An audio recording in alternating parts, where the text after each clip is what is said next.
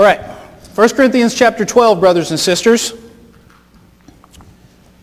Today we enter into what I think you'll find is a new section of 1 Corinthians. Now 1 Corinthians has 16 chapters, so believe it or not, we're almost done. We're inching closer and closer to the end of the book of 1 Corinthians. But in chapter 12, Paul opens up a new section. Uh, chapters 12, 13, and 14 in 1 Corinthians are all about spiritual gifts. And so we're kind of introducing like a new sermon series today on spiritual gifts that will last us through the end of chapter 14. You might be familiar with 1 Corinthians 13, that famous passage that we always hear at weddings and stuff. But what you might not know is that that chapter is actually about spiritual gifts.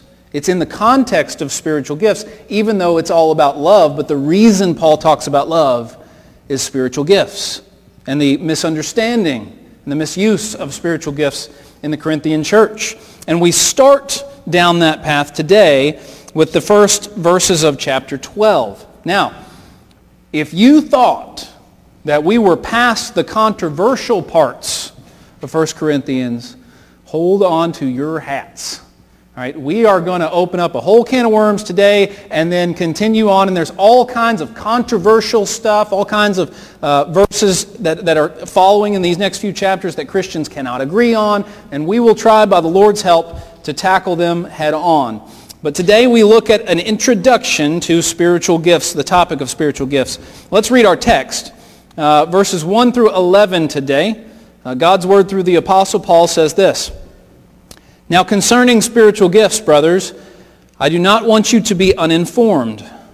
You know that when you were pagans, you were led astray to mute idols, however you were led. Therefore, I want you to understand that no one speaking in the Spirit of God ever says Jesus is accursed. And no one can say Jesus is Lord except in the Holy Spirit. Now, there are varieties of gifts, but the same Spirit. And there are varieties of service, but the same Lord. And there are varieties of activities, but it is the same God who empowers them all in everyone. To each is given the manifestation of the Spirit for the common good.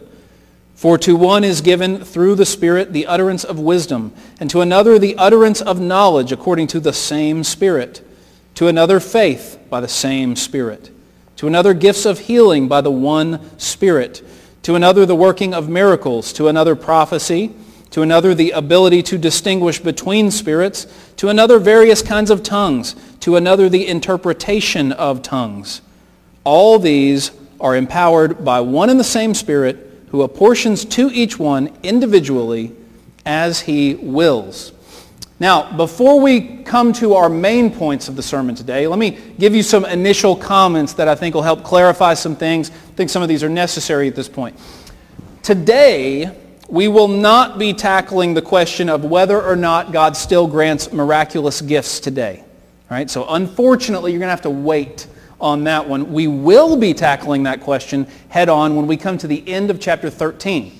The second half of chapter 13, we'll tackle that question head on. All right? But we won't be tackling that question today. But what I will tell you now is that I am what is called a cessationist. Cessationist. Uh, I believe that the miraculous gifts of the Holy Spirit have ceased. Right? And we will get into all the details why I believe that uh, and my reasons for believing that when we come to the latter half of chapter 13. I do believe God still does miracles today. I just don't believe he gives miracle working powers to individuals like he did to the apostles or to Moses or to Elijah, people like that. Now, you do not have to agree with me on this to be a member of this church. You don't have to agree with me on this. There are many, many sincere Bible-believing Christians that disagree with me on this, all right? Thankfully, this is not one of those first order issues, okay? What I mean by that is we have what we call first order issues. Issues that if you disagree on those, you, you can't be a member of this church. If you disagree on those, I, I would hesitate to even call you a Christian, right? So first order issues are things like, you know, God created the world. God created men and women. Uh, the only way to God is through Jesus Christ. We, we worship one God but in three persons, Father, Son, and Holy Spirit, the Trinity, right? Those are first order issues, right? There's no room for disagreement on those. The Bible is especially clear on those. But this is not one of those first order issues. Christians can disagree on whether or not God grants miraculous gifts today and still have fellowship with one another and still work with one another and still be believers, all right? So we will open up that can of worms when we get to the end of chapter 13, and we will. We'll hit it head on, Lord willing. I also need to say this list that he gives uh, in verses about 8 and following, the list of different gifts, this is not an exhaustive list. Right? There are multiple places in the New Testament where the Bible talks about spiritual gifts. You'll find another list at the end of chapter 12. You'll find another list of spiritual gifts in Ephesians 4, and then one in Romans 12, and even a, a hint at spiritual gifts in 1 Peter 4. Right? Now, if you want to hear more about those other passages that talk about spiritual gifts, I'm going to be preaching about those tonight at 6.30 when we come back together, all right? So we'll talk about what else the New Testament has to say on spiritual gifts tonight. But this list right here is not exhaustive. None of the lists in the New Testament are exhaustive. They're meant to be uh, a sampling. Here are some of the possible, possible spiritual gifts. Like, for example, uh, on top of the list that we have in this text, elsewhere in the New Testament, we find gifts listed such as generosity, acts of mercy, serving, evangelism, hospitality, and administration. Right? There's, a, there's a lot more than just what we see here, okay? So, so here's a roadmap for where we're going this morning. Paul gives us two dangers that we need to beware of when it comes to spiritual gifts. And then he gives us four truths about spiritual gifts. And so we're going to take those in turn. Two dangers when it comes to spiritual gifts, four truths. Let's do the dangers first. Danger number one when it comes to spiritual gifts is a lack of understanding. Danger number one is a lack of understanding. Look at verse 1 with me again. Verse 1, he says, Concerning spiritual gifts, I do not want you to be uninformed. And then in verse 3, he says, Therefore, I want you to understand. To understand. There is perhaps no area of the Christian life that has caused more chaos and confusion than spiritual gifts. And the primary reason is a lack of understanding. A lack of understanding on what God's word actually says. Most of the errors that are taught or even caught in this area come from Christians who elevate their experience over God's word.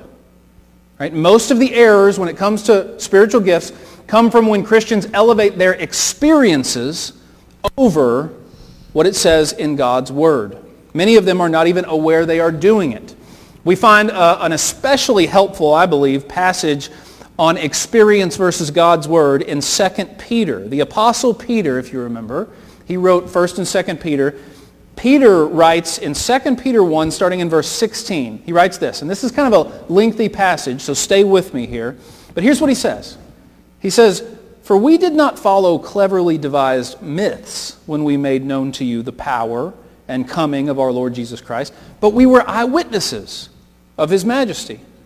For when he received honor and glory from God the Father, and the voice was borne to him by the majestic glory, This is my beloved Son, whom I am well pleased, we ourselves heard this very voice from heaven, for we were with him on the holy mountain. All right, so that part of the passage that part of the passage is talking about the Mount of Transfiguration. You remember this? Matthew 17.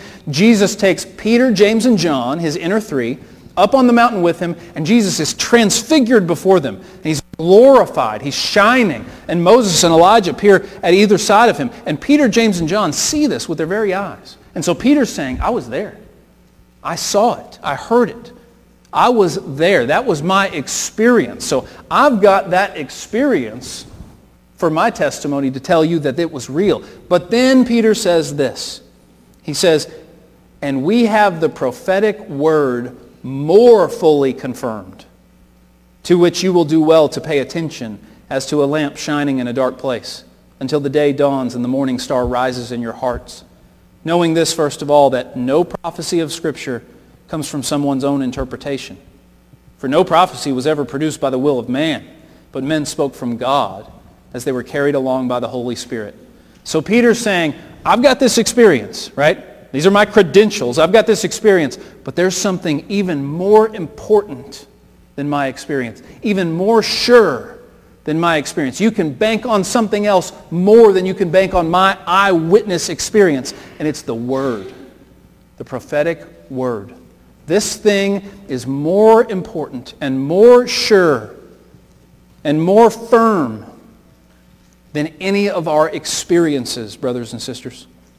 Experiences can be misinterpreted. Experiences can be misinterpreted. Now you might say, well, John, the Bible can be misinterpreted, right? The Bible can be misinterpreted. That's true, but at least the Bible is outside of us, right? At least the Bible is something that all of us look at the same thing. We all see the same words. Yeah, we can interpret it differently, but it's right there outside of us. Martin Luther used to call it the external word, right? But our experiences are completely subjective. You come to me and, and talk to me about your experience. Well, who am I to say that anything you say is wrong? I, I have no basis to, to go against anything that you tell me when it comes to your experiences. You are the only one who can interpret or misinterpret your experiences. Furthermore, brothers and sisters, God has not promised to reveal himself to us through experiences. He has not promised to reveal himself to us through experiences. But he has revealed himself clearly and definitively in his word clearly and definitively. And so we need to let God's word guide us when it comes to spiritual gifts, not our experiences or even someone else's testimony of their experiences. We let God's word interpret our experiences. Listen to this in Matthew 24, 24. Jesus says, For false Christs and false prophets will arise and perform great signs and wonders so as to lead astray, if possible, even the elect. Jesus is saying, your experiences are not nearly as firm as this because there can be false signs and wonders out there. You can see something and say, that's a miracle, that's miraculous. And Jesus says, that does not guarantee it's from God. In 2 Thessalonians 2, 9, Paul says, the coming of the lawless one is by the activity of Satan with all power and false signs and wonders. And so just, just because we have a powerful experience, brothers and sisters, does not automatically mean that that is revelation from God. That is truth from God. Now we have to let the Word inform us when it comes to spiritual gifts. We have to go off what God's Word says, not lift our experiences over God's Word or neglect God's Word just because we have had some kind of experience when it comes to spiritual gifts. And so that's danger number one, a lack of information, a lack of understanding. Excuse me. But danger number two was probably more prevalent in the Corinthian church. I'd say more prevalent. They, they might have been equal, but danger number two was division, and still is. Division. There is a danger in spiritual gifts that they may cause division among the church of Christ, among the body of Christ. It was happening in the church of Corinth. You can see this clearly as we go on in chapters 13 and 14. They were dividing over spiritual gifts. Now, how can spiritual gifts create division? How can that happen? Well, let's think about this for a second. It can happen because sometimes it leads to pride. My gifts are better than yours. Right? You can have pride about your spiritual gifts. Or the flip side, you could become jealous and covet someone else's spiritual gifts. His gifts are better than mine. Right? Division. Division can happen when you begin seeking glory for yourself. This gift makes people admire me. I'm going to use this gift so people can look at me, so people can give me attention and admiration. Or it can lead to division when you begin misplacing value on people because of spiritual gifts. That person must be more important to God's kingdom because of the obvious public influence of their gift. They must be more important to God's kingdom than others, right?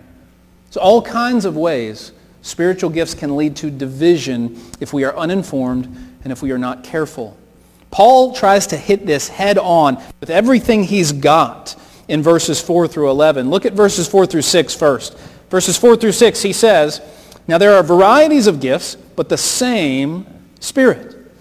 It's the same Spirit. He says similar thing in verse 5. There are varieties of service, but the same Lord. Verse 6, there are varieties of activities, but it is the same God who empowers them all and everyone. Now, interestingly enough, notice in those three verses, you've got the Trinity, all three persons of the Trinity, of the Godhead, Spirit, Lord, that's Jesus, and God the Father, right there. All three members of the Trinity in those three verses. But Paul is trying to head off at the pass. Now, you don't understand. These gifts that you have, the gifts that other people have that you don't have, they're all from the same Spirit, from the same God. He goes on, verse 7.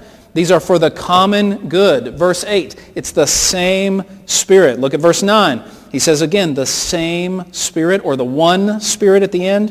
And then verse 11, all these are empowered by one and the same Spirit. So we've got to be real careful, brothers and sisters, that spiritual gifts don't lead toward division in the church. Remember, 1 Corinthians is a book all about unity, unity amongst the church of God. So we've got to be real careful that these spiritual gifts don't lead to division. Now, that's no reason to throw the baby out with the bathwater, right? It's no reason to say, oh, because these could lead to division, there's all kinds of dangers here. We're just going to not talk about spiritual gifts. We're going to act like they don't exist. No, that, that would be an error just as much as dividing over them would be, right? Just on, on the opposite end. So we're not going to throw the baby out with the bathwater, but we need to understand the dangers here because the Corinthian church didn't understand those dangers and they were falling into all kinds of errors because of that. Now I told you there's two dangers, but there's also four truths that Paul gives us about spiritual gifts in this passage. Four truths about spiritual gifts. Let's take them one by one. All right? The first spiritual truth that Paul talks about when it comes to these spiritual gifts, the first truth is that they are gifts. They are gifts. Now you might be saying, John, I worked that one out for myself, thanks. Right? But don't pass over this. Don't just gloss over this quickly because they are not something that God owes you. They are not something that God must give to you because of how good you are, because of how much you deserve them. No, these are gifts of God's grace. Remember Romans 6.23, that famous passage, for the wages of sin is death, but the gift of God is eternal life in Christ Jesus our Lord, right? He's contrasting wages and gift, right? Wages are what you are owed. Wages are what you earn because of work. A gift, that's totally different. A gift is something given to you. You didn't deserve it. Somebody just decided to bless you with their generosity, right? You can't show off when you are given a gift because you did not earn that. You did not deserve that thing. These are spiritual gifts, brothers and sisters. Makes no sense to show off about a gift. Or when someone gives gifts out to people, it makes no sense to complain that you didn't receive a gift when someone else did, or you received a different gift than somebody else did. You guys have, some of you have kids, and you know exactly what I'm talking about, right? Somebody gets a gift, and the rest of the siblings are like, I didn't get the same gift that he did. It's unfair, right? Start complaining. Well, how often do we do this with spiritual gifts, brothers and sisters? They're gifts. They're gifts. It's the giver's choice how they give out gifts. It's their prerogative. You have no say in the matter, nor should you. And if you are tempted to be jealous that someone has a spiritual gift that you don't have, or tempted to be disappointed at the gifts that you got, think about two things. Think about two things. First, when we have that kind of attitude, it's like we are saying we know better than God. It's like we're saying we know better than God because it tells us right here, the Spirit, the, the, the Spirit gives these out. He, he proportions them out as he wills. Right? It's God's will how he gives spiritual gifts. But when we're disappointed or when we think, no, I should have that gift and they shouldn't have that gift, I should have, it's like we're saying to God, God, you were wrong. The way that you decided to do this was wrong. I think I know better than you. How absurd is that, right? But second, think about this also. A little bit more encouraging, perhaps. Your deepest happiness will only be found when you embrace God's will for your life, not when you go against it. Your deepest happiness will only be found when you embrace God's will for your life, not when you go against it. When you rest content in whatever the Lord has given you, but also content in what he has not given you. Rest in the contentment that the giver of gifts knows not only what is best for his kingdom, but what is best for your heart and soul. What is best for your happiness. And so that's number one. These are gifts. First truth. Second truth about spiritual gifts is that your gifts are not for you. Your gifts are not for you. They are for others. The gifts that you have, those are not for you. They're for others. Look at verse 7. Verse 7 might be the theme verse in this whole section. To each is given the manifestation of the Spirit. Why? Or to what end? For the common good. Ephesians 4:12, another passage that talks about spiritual gifts in the New Testament says that spiritual gifts are for the building up of the body of Christ. And so let's say a person in this church, this is hypothetical, completely hypothetical, okay? Let's say a person in this church, they, they think their spiritual gift is singing. But what they want to do is they want to sing solos. And they want everybody to look at them. And they want everybody to see them perform. And when they're ready to perform, they're going to do it over the top so that they get all the comments about people walking out of the service about how talented they are. Well, either that's not a spiritual gift, or at the very least, that's misusing a spiritual gift. Because brothers and sisters, spiritual gifts are not for you. Your spiritual gifts are for blessing others. Think about every spiritual gift we find in the Bible, every single one serving, teaching, healing, administration, prophecy, hospitality. Every single spiritual gift we find in the Bible is focused on what you can do for other people. Every single one of them. So your spiritual gifts are not meant to be an outlet for your own self-fulfillment. Your spiritual gifts are not meant to be an outlet for you to fulfill yourself. They're not meant to be a showcasing of your talent. As they stay in Star Wars, that's the path to the dark side. It is. Right? That's, that's, that's missing God's purpose for spiritual gift. And it's walking toward Satan and what he wants. Spiritual gifts are not for you. They're for the body of Christ. They're for others. They're for giving. Truth number three about spiritual gifts. Paul says about spiritual gifts, every Christian has them. Every Christian has them. Not some Christians, Every Christian has them. Look at verse 6. In verse 6 it says, God empowers them all in everyone. Verse 7, to each is given the manifestation of the Spirit for the common good. And then verse 11 at the end, the Spirit apportions to each one, each one individually as he wills. Every Christian has spiritual gifts. Every person who genuinely has the Holy Spirit inside of them has spiritual gifts. If you genuinely have the Holy Spirit inside of you, you have spiritual gifts, even if you don't know what they are. Now, you might need to take a step back. I think it's healthy for us to take a step back for a moment and ask the question, do I have the Holy Spirit inside of me? Right? Have I actually been born again? It's a question that we all need to ask ourselves regularly. Have I been born again? Am I a Christian? Because brothers and sisters, this might sound hard to believe for some. But there are people sitting in churches every Sunday who are completely confident that they are saved when they are not. You have to ask yourself, have I genuinely been born again?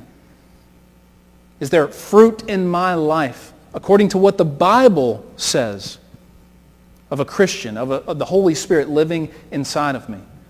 Do not think that just because you got dunked underwater one time years and years and years and years ago, that guarantees that you are saved. Now, that's part of it. That is part of it. But there are plenty of people out there who think, well, 25 years ago, I got dunked underwater somewhere, and that means I'm a Christian. When the rest of their life, there's no evidence for it at all. Brothers and sisters, we need to ask ourselves, do we genuinely have the Holy Spirit? But Paul says to everyone who genuinely does have it, to everyone who does have the Holy Spirit, they have spiritual gifts. Now this also means if you come to church every Sunday, but you're not involved in serving people in the body of Christ, you come to church every Sunday, but you're not serving the body of Christ in any way, you're not using your spiritual gifts. You're not using your spiritual gifts if you just come and sit in church every Sunday. Now some people might say, what's the big deal? It's no big deal. I, I, I do my duty. I come to church every Sunday and then I go live my life. No big deal, right? No big deal. Do you think if the Holy Spirit of the Almighty God, creator of heaven and earth, ruler of the universe, gives you gifts and you just sit on them and refuse to use them, it's no big deal? You think God thinks that's no big deal? In fact, if you have no desire to serve your brothers and sisters in Christ, that's a cause for concern when it comes to our salvation. That's the third truth about spiritual gifts. Every Christian has them. Everyone. Every single person in here. Not just some, but all of us. Now, four. The fourth truth about spiritual gifts is they are manifestations of the Spirit. Look at verse 7 with me in your text. Verse 7. To each one is given the manifestation of the Spirit for the common good. Manifestation. This is one of the ways the Holy Spirit shows himself or manifests himself inside of a believer. If you have the Holy Spirit inside of you, he will manifest himself. He will show himself. It's one way the Spirit does this. Now there are others, right? We might think of the fruit of the Spirit in Galatians 5. The fruit of the Spirit is love, joy, peace, patience, kindness, goodness, gentleness, faithfulness, and self-control, right? Those are the fruit of the Spirit. The Spirit will exhibit fruit in a believer's life if you actually have it. But, but these things are not uh, separate and opposed to one another. They go hand in hand. Think about as we use our spiritual, the only way to use them in the way that the Lord wants us to use them is to do so by exhibiting those traits, the fruit of the Holy Spirit. But this also means, if they're manifestations of the Spirit, this also means that spiritual gifts, brothers and sisters, are not the same as natural talents. Okay? Spiritual gifts are not the same as natural talents because anyone without the Spirit can have a natural talent. Anyone without the Spirit can have a natural talent. But only someone with the Spirit has gifts from the Spirit, right? It's not the same as natural talents. Natural talents are from God. They are. God is the one who grants all of these things. Natural talents are from God, but they're not manifestations of the Spirit in a person's life because unbelievers do not have the Spirit. This is why taking a test or a spiritual gifts inventory test, you might have heard it called, those are not the best way to figure out your spiritual gifts. Now, I don't doubt that those things have helped people in the past. some people have probably gotten some benefit from those things. But I can take one of those spiritual gifts inventory tests and hand it to a non-Christian and say, fill this out. And then they hand it back to me. And that test will tell them that they have spiritual gifts when they don't. Right? They don't have the Spirit. And so taking a test is not the best way to determine your spiritual gifts. Not to mention the fact that if you're smart, you can actually you know, change your answers in such a way that it'll tell you you have this gift and then take it again and it'll tell you you have this gift, right? Taking a test is not the best way, but here is. Let me tell you the best way to figure out your spiritual gifts. How do I discover my spiritual gifts? Here's the best way. You ready? Trial and error. It's the best way. What do I mean by that? In a church, in a church, you see a need in the body of Christ. All of a sudden you're made aware of a need within the body of Christ. And you say, I want to help. I'm going to volunteer to serve and try to meet that need. And you go and do it. And then you come back and you, you, you think one of two things usually. You think, well, that's not my spiritual gift, right? I did my best. I tried to help, but I don't even know if I even blessed anybody with that. But the need, the need was met, right? There was a need and we met the need. Or you come back and you say, wait a second. I wasn't expecting this. I, I feel fulfilled in, in my heart. I feel like there was some actual fruit that came out of what I did. Somebody was helped. Maybe I'll try that again. And then you keep doing that, and pretty soon you start to realize, well, maybe this is one of my spiritual gifts. Maybe I can continue serving in this area. This, this area over here drains me and completely is outside of my comfort zone, or you know, it's not even something that I feel like God's given me a desire or opportunities to do. But this over here, well, that, that's a different story, right? It's trial and error. But to do that, brothers and sisters, to do that, you have to be involved in the body of Christ. It's very hard to discover your spiritual gifts through trial and error if you only come to church on Sunday and that's the only involvement you have with the body of Christ. Very hard. Right? To do this, you have to be involved with the people that are involved in the church. The people, the brothers and sisters in Christ that we have here, so that you can start plugging yourself in and start doing trial and error. You may be given a spiritual gift. We talked about talents. You may be given a spiritual gift which your natural talents enhance. Right? Sometimes God will give a spiritual gift and you have natural talents that enhance that spiritual gift. They're not the same, natural talents and spiritual gifts, but your natural talents might enhance your spiritual gift, but don't pigeonhole yourself because there are times when God will give a spiritual gift that takes you in the opposite direction from your natural talents so that you can serve in that way and he can gain glory. Think about the Apostle Paul. Think about Moses. Think about all the people in the Bible that God specifically gave a ministry to that was in opposition to their natural abilities. It actually played to their weaknesses so that God's glory could shine the clearer because those people were weak and God was strong through their weaknesses. And so don't think this is only ever going to play to your strengths. Sometimes God will call you to minister out of your weaknesses because, brothers and sisters, spiritual gifts are ministries. They're for other people. They're not talents. They're ministries that God gives to us. They're ministries you perform to others. Think about the ones listed in Scripture. Serving, teaching, administration, hospitality, generosity. Even those that I believe have ceased were done in service of others. Prophecy, tongues, miracles, healing. They were all done in service of others. They're ministries. Right? And so that kind of concludes that section. Four truths on spiritual gifts. They are gifts, number one. They are not for you, but for others, number two. Number three, every Christian has them. And number four, they are manifestations of the Holy Spirit within you. Now, let's conclude with verse 3, which I don't know about you, but when I read this text, that seems like it sticks out like a sore thumb. Verse 3. Look at verse 3. Therefore, I want you to understand that no one speaking in the Spirit of God ever says Jesus is accursed. And no one can say Jesus is Lord except in the Holy Spirit. Now, how does that verse fit in with all of the verses around it? Right? That's actually a good habit to get into as you read your Bibles on your own. As you read your Bibles day by day, you come across a verse and you say, how does that verse fit in with all the verses around it? I would encourage you to stop and to take time to try to figure that out, to meditate on it, maybe to write it down and go look up some answers or go ask a question to somebody later. It's a good habit to develop in your own Bible study. But how does verse 3 fit in with what's around it? Well, we see the Holy Spirit in that verse, right? It says, only by the Holy Spirit can someone Jesus is Lord. And no one speaking in the Spirit of God ever says Jesus is accursed. But what's that mean? What's that really mean? Well, here's one thing it means.